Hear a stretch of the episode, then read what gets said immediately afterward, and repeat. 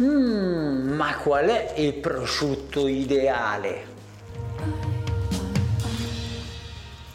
Buongiorno, buongiorno cari amici, eccoci qua, oggi parliamo di un tema che per noi italiani è insomma qualcosa che ci prende direttamente al cuore, il nostro bene amato prosciutto, il beniamino di tutti noi italiani. Dopo la pasta, eh, ci mancherebbe. Ora, prosciutto, noi nelle nostre campagne facevamo quella che dalle mie parti si chiama la salata, alcuni la chiamavano pista, non so, dalle parti tue come si chiama?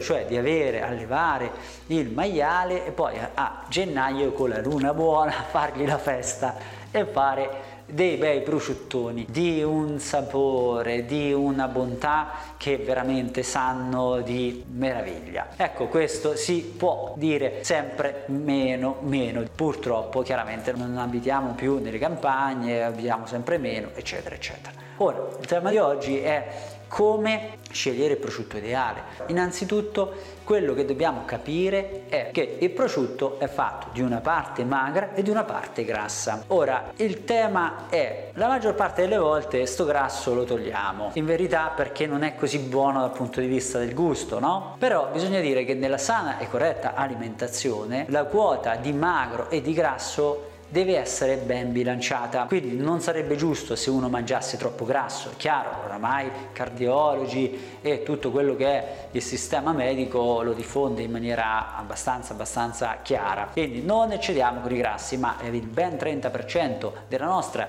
introito calorico giornaliero dovrebbe essere attribuito ai grassi per cui insomma si devono utilizzare, li devi utilizzare, eh? non è che li devi togliere eccessivamente, perché? Perché sono importanti per le nostre cellule, considera che nella eh, membrana cellulare ci sono i grassi, ce ne sono tanti, il nostro sistema nervoso centrale è costituito da una grande, stragrande maggioranza di grassi, i nostri neuroni, i nostri ormoni sono colesterolo leggermente modificato, per cui il grasso è determinante. Chiaro, non bisogna mangiarne tanto. E beh, il prosciutto è quel perfetto bilanciamento tra il magro e il grasso, quindi cerca di non andare a scegliere prosciutti troppo magri, perché se innanzitutto è troppo magro anche nel sapore si perderà quella ottimizzazione del gusto, per cui quando vai a scegliere un prosciutto deve esserci una buona componente tra magro e grasso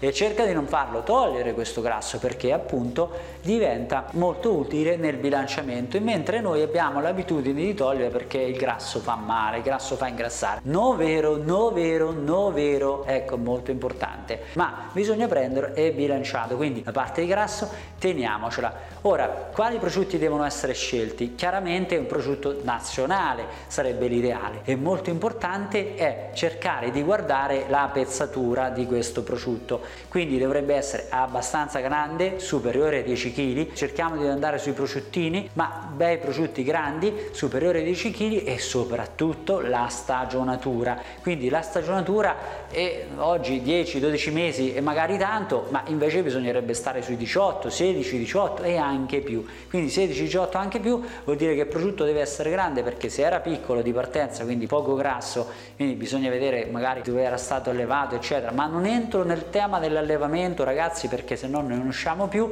Chiaramente allevamenti fatti come si deve, eh, più biologico possibile, meno allevamenti di massa possibile, ma questo è un altro discorso, magari ne parliamo su altri, altri video. Per come scegliere il prosciutto, quindi una pezzatura grande che ci sia abbastanza grasso, il lardo ci deve stare, più ce n'è e meglio è, vuol dire che l'animale è vissuto bene, ha mangiato bene, è stato, è come dire, cresciuto abbastanza, non è stato sacrificato troppo presto, questo ne garantisce il gusto e ne riempie veramente il gusto.